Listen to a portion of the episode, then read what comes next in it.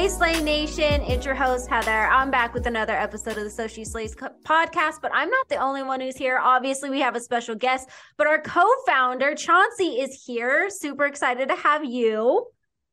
I'm super excited to be here. We have the amazing founder of Culture House, Carri Twigg. Please tell us everything about you. We're super excited to have you. I'm super excited to be part of this. So please, Carri, tell us everything, how wonderful you are, how dope you are. We're excited to like introduce you to our audience. Thank you. Thank you both for having me. I'm really excited to be here. Yeah, so as you said, I'm the one of the founders of Culture House. We're a Black, Brown, women-owned production company. We make television shows and films. Um, we made the Hair Tales of Tracee Ellis Ross last year, and Growing Up with Brie Larson. Uh, and you know, we're trying to make dope TV and film that's entertaining, but also has a purpose and teaches us something or says something about who we are and who we're trying to be.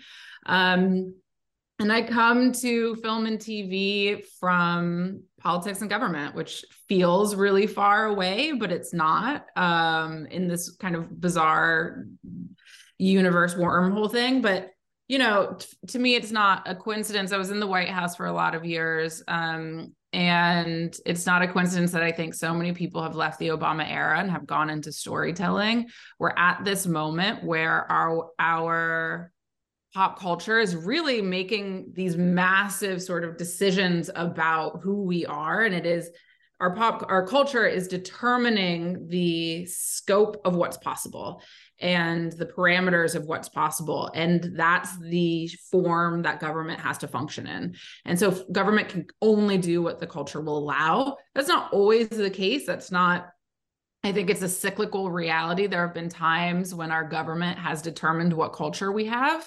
Um, and there are times when our culture determines what government we have. And we're in that moment where culture is really the most kind of significant and important and and directionally in charge force in in our society. And so as someone who cares really deeply about what we how the, the world that we live in being a part of culture is a really important part of um, how i see myself in the world and I want I you to that. kind of elaborate on your you skimmed over it just a little yeah, bit. Yeah, you skimmed, skimmed a little too much. Um, you you held some pretty prestigious positions, I would say, yes. in the White House. Can you elaborate?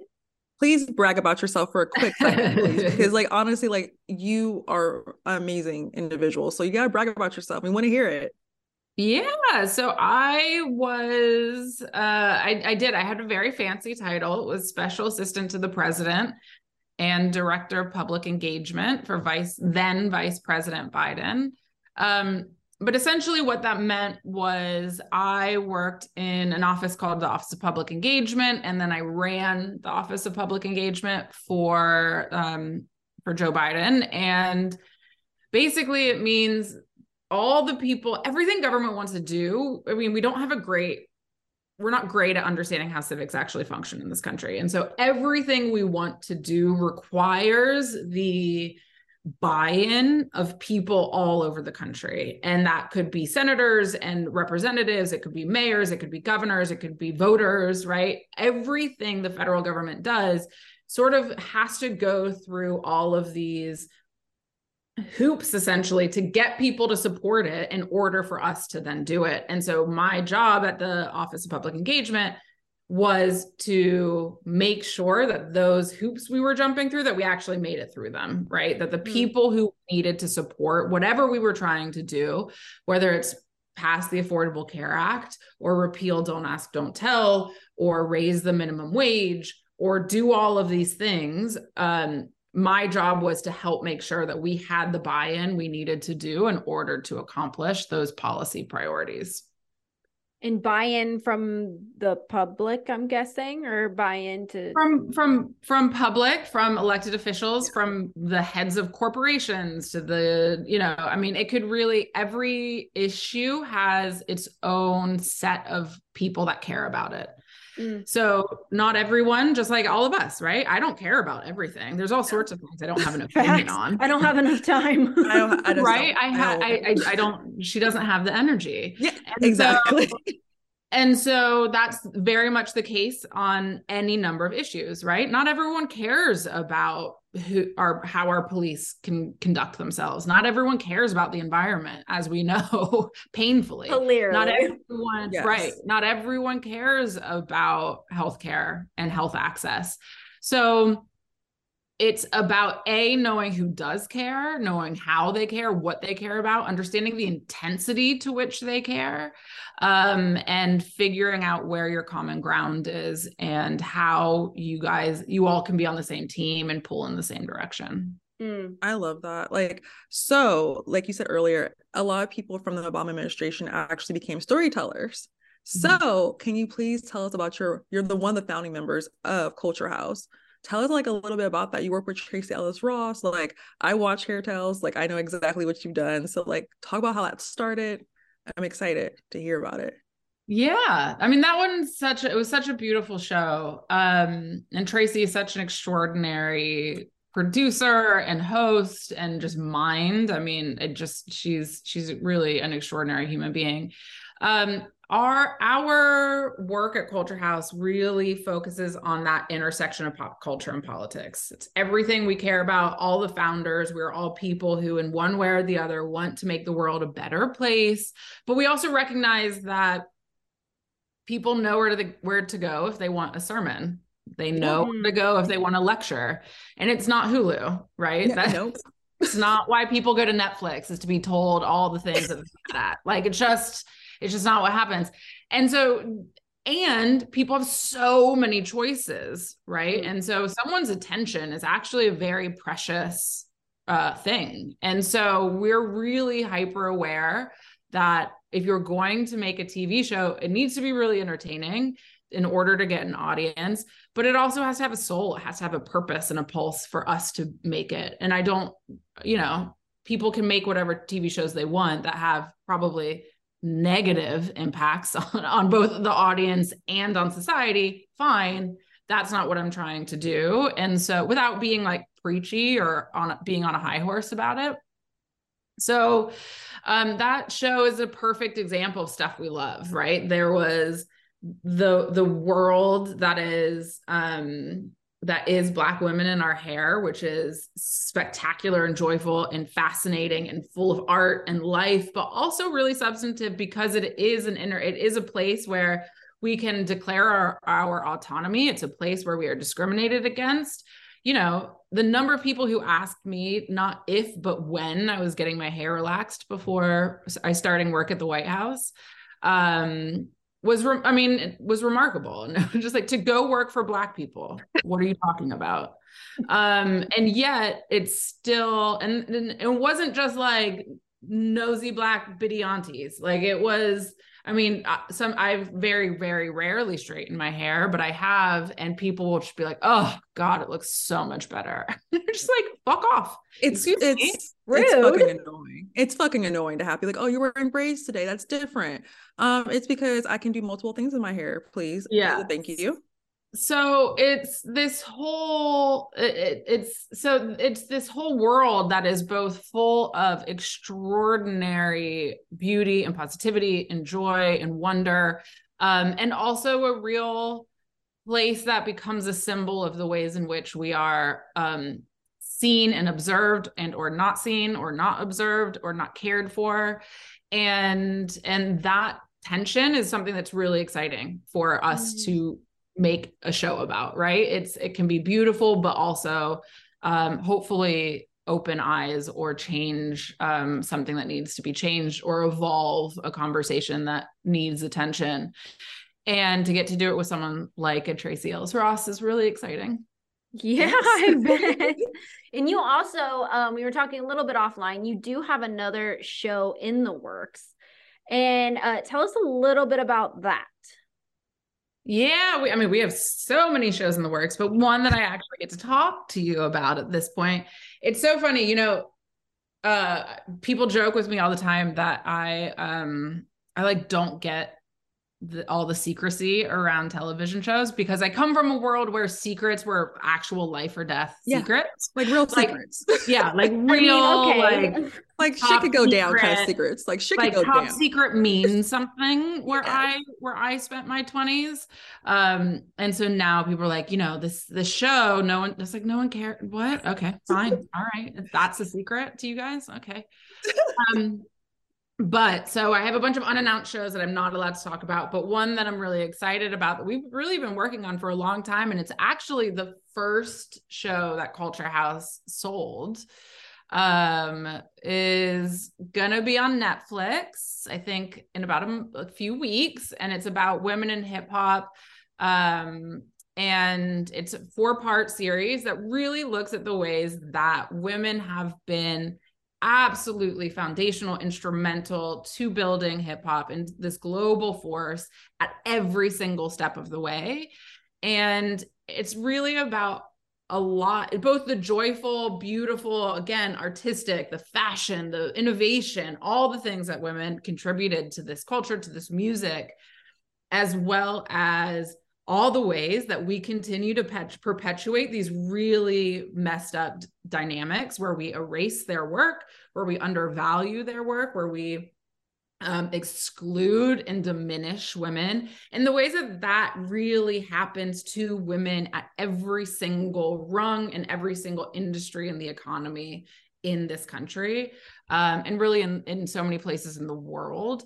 Um, we create economies based on scarcity. We limit opportunities. We force women to compete against one another the glass ceiling. We can we only allow one woman to shine at one time. We hold them against double standards. We don't pay them for as much money. We diminish the work that they do um, over and over and over again. And we know that that happens to all of us but it becomes again like i was saying earlier it has to be entertaining. You have to want to watch it right? Like i can write Mhm. you a policy paper on economies based on scarcity um, in the global economy and no one will read it because it'll be really boring. Like my mom wouldn't read it you know what i mean?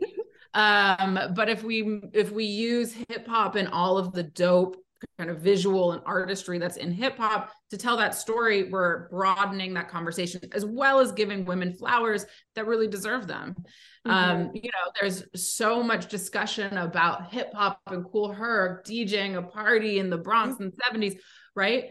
But that was his sister's party his sister threw that party to raise money because she wanted some fly outfits for school. And she put her brother on the decks. And so she's the godmother right? But we talk about him as the godfather and really erase the fact that she platformed him. Hmm.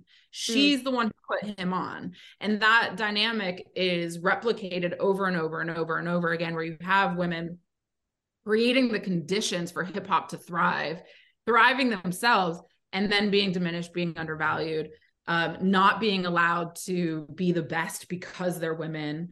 Um, and so it's just a fascinating, it was a fascinating world. It's four part series on Netflix.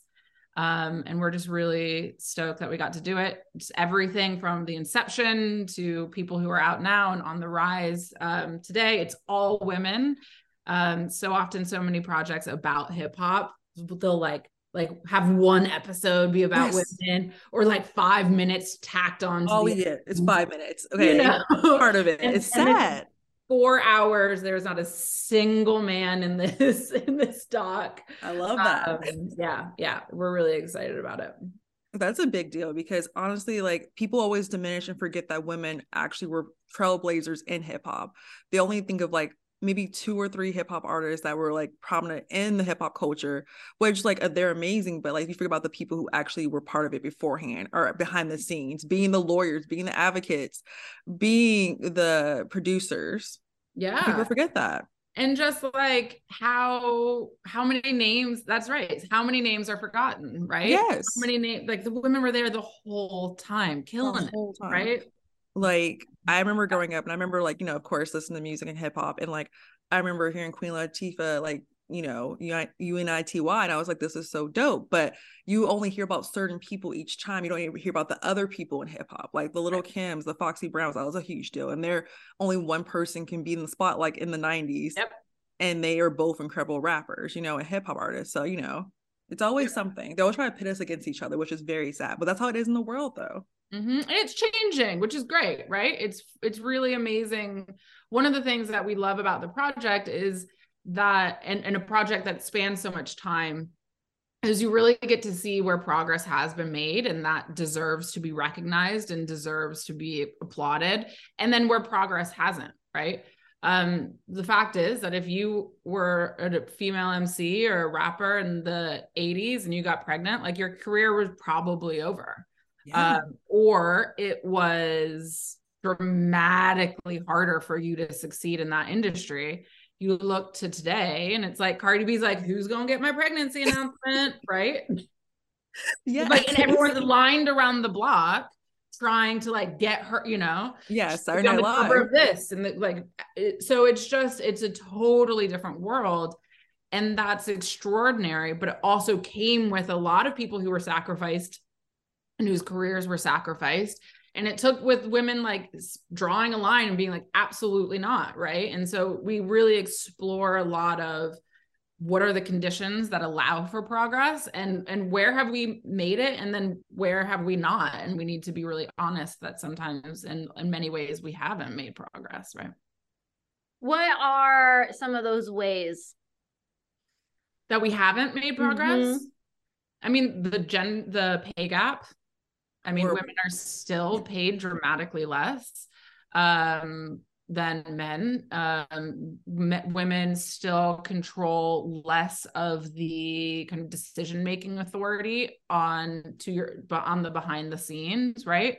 Heading up record labels, heading up tour companies, heading up sort of the nuts and bolts mechanics that decide determine the financial futures of um, of stars you're i mean music industry is incredibly predatory. Um mm. we're still seeing a lot of artists who get horrible deals. Um you're talking about young people with gaps in financial and legal literacy that they you know that and and they're taken advantage of and that's still very much a um a typical and and uh, common story. Um and so and double standards right we are you know you look at the kind of hubbub or the kind of moral outrage over WAP. Yes. Oh, yeah. it's just like but there's way worse lyrics about and, us. I'm like, and, has anybody listened to any song recently that was okay? You know what I'm saying? Okay, get low. What? Skeet, skeet, like, skeet was a really big thing. I was like, you oh, but WAP I mean? is different. Okay, right. great. So, but when women do it, like all hell breaks loose, and so um, those are areas that we still have that we don't have equality even close.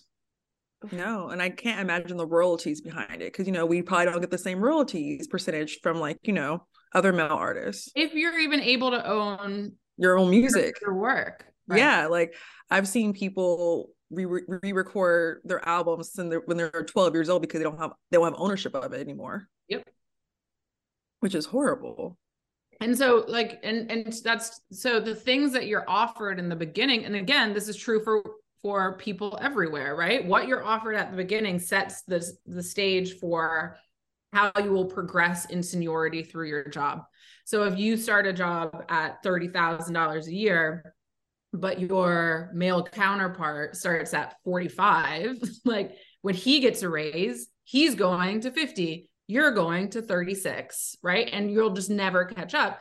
That's the same in a lot of these in in in music right? So if you get a deal but you're not offered publishing or like you know but your publishing goes to your manager whatever the things are right? Those same deals like might not be they're more predatory for women in in many cases than they are for men. Um and and so that just women start off behind. Mm. I don't know. Yeah. I, I have like it's one of those things where I don't think people see because what it is is that whole conversation was full of just buzzwords, right? And like we've we've heard this argument so many times, but I don't think people really attribute it to the different industries that make up our economy and the different jobs that people have and how that translates over. And I mean, I can't even tell you how many times women in tech is one of those ones too, where it's like they just don't get, you know, they don't get the same opportunities or they're not trusted or they're, you know, you know, stuck to the side. And I can't even tell you how many friends came to me and was just like, I over like I accidentally saw my, you know, male yes. counterparts check. What the fuck? Yeah, like, I was that what? one of her like, friends. yeah, like and to be a woman, but to be a woman of color is even worse in the industry because I get paid even lesser than another woman would, which is crazy to me. Mm-hmm. Even though we're doing the same amount of work or even more or have like all these different things. So I'm I'm really excited to watch your Netflix documentary because honestly, like I love music. Everyone knows that Heather and I are like big music people. So to have like a spotlight for women, just about women, for four hours instead of like a measly five minutes is going to be actually key to other generations to see how women have been impactful in this industry, which is important for everyone in the world to watch. Just not women, but men. Everyone should watch this to know women actually are very are very motherfucking essential rather than just you know we have a, a line on a, on a song real quick and that's all we do right and it's like the number of women rappers that write for men yes. like, there's so many like it's just it's just wild. It's ghostwriting you never yeah. know. It's absolutely wild how this like it's such a myth. Um it's just there's so much mythology about how that men are better rappers. It's incredible. It's, it's cute that they think that. it's cute. Yeah. it's cute. Yeah. It is. It's cute. um, but it's over and like, over and over again. Uh, and it's everywhere. I mean, it happens everywhere. Yeah. Yeah. Well, and I always like to say too, like to our listeners, you know, we come on here and we point out a lot of these things. Um, but what is it as individuals that we can try and do differently to try and like help make this change, push it along, all that kind of stuff? Yeah, I mean, it's really tough, right? Because it's not as it's the individual is important, but it's it's really about the system, mm, right? Right. And so there's we really need to be much more mindful about the way in which we are propping up a system that allows this kind of thing to be culturally acceptable mm. and that's a mu- that's a much harder answer to be perfectly honest i wish i wish we could just sum that up right but it is about who you elect it is about what you watch. Everything you buy everything you interact with how long you pause on a particular instagram story like yes. all of that data is being tracked and then is shaping the world in real time. And so you, need to we need to stop watching things that uh, objectify women. You need to stop streaming music. You need to stop participating in things that signify that we don't care about what is being said. We don't care about how we're being treated. We don't care about these things. Um, and I realize how kind of preachy that sounds. I no, really it's not. Do, but it's but it's it's what the answer is. It means women have to vote. It means women have to like very seriously consider that every single thing you do has real significance to the world that you live in. And on an individual basis, you know, the reality is you're not always going to be the most powerful person in a room, but sometimes you will be. And so, mm-hmm. um, power and privilege are relative terms. Um, there are rooms that I am in that I am the most privileged and the most powerful person at the table. And there are rooms where I'm in where I am the least privileged and the least powerful person at a table. But the minute I recognize that I have privilege and power, it's like, well, then I get to set the rules. And what rules are we going to abide by? Um, and how am I going to share my power? How am I going to share my privilege? Or how am I going to create conditions that allow other people, in addition to me, to thrive? And that is a constant practice. I mean, I, I liken a lot of the make like, making the world a better place is kind of the same as having abs.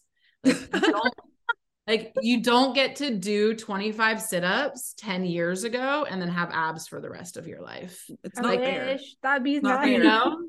It's right but it's the same it's the same thing if you want the world to be a better place or if you want there to not be racism or you want there to not be sexism or you want whatever the thing is right you don't get to like be like, hey, that's not a cool joke 10 years ago and then never do anything ever again.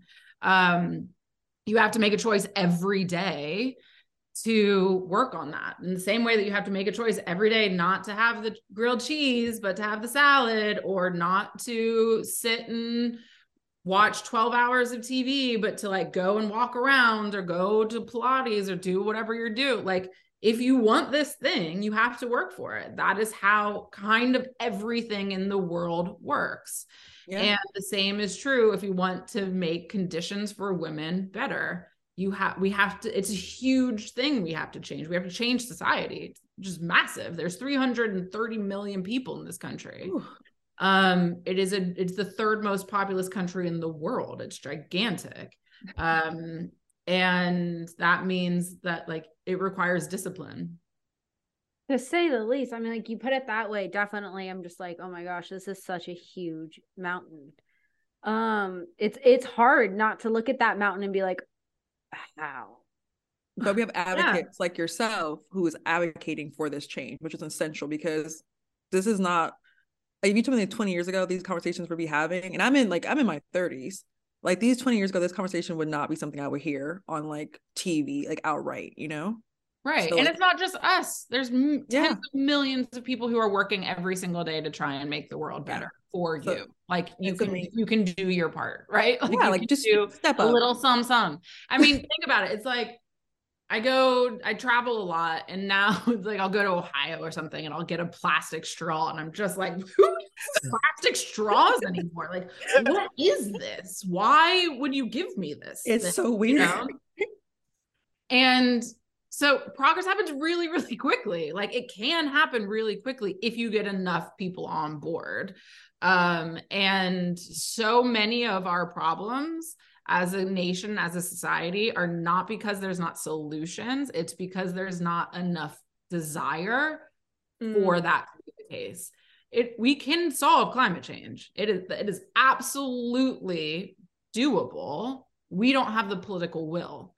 We we don't have to shoot children who make a GPS mistake. Mm-mm. That the the fact that that happens is because we allow it to happen. Exactly. And it's not about the individual, it's about the system, but a system is made up of individuals.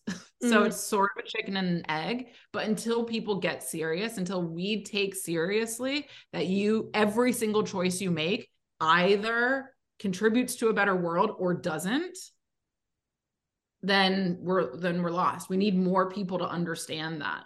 It does matter that instead of just going to a drinking fountain to get a sip of water and waiting till you get home when you can use a glass, that you buy a bottle of water. That actually matters. You are advocating for the continued use of plastics and the continued use of the end of the world uh by clearly clearly we already know that that's yes. going to happen it's right here. like but like people need we need to accept quit denying it. And i'm not saying i've never bought a I, i'm surrounded by plastic just like i have a plastic bottle right here because it's the only water i had left but yeah like those little changes you can make like it's super and it requires easy. sacrifice. You're going to be thirsty for like 30 minutes. You'll be fine. Yeah. Wait wait until you can have a glass. Yeah. It that's just what it requires I hear like just a lot of like preventative measures and just a lot of like, I think it's just consideration. It's thoughtfulness is really what this kind of comes down to. It's just like totally.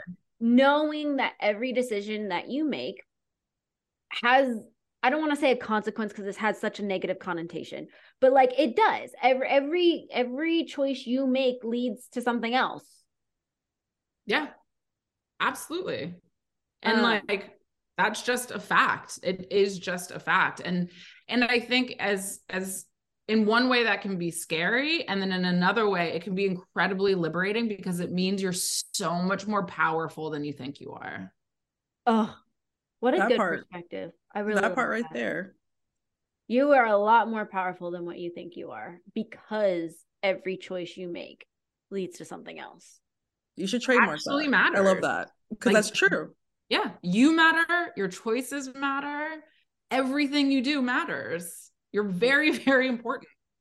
Oh people gosh. forget that. People always forget that. But honestly, you matter and your choices matter to make other choices better. So, mm-hmm. like, you matter at the end of the day. I think a lot of us, especially in recent years, we forget that we actually matter and our choices and what we think and our ideas are actually like need to be heard. Mm-hmm. Absolutely. All right, Carri.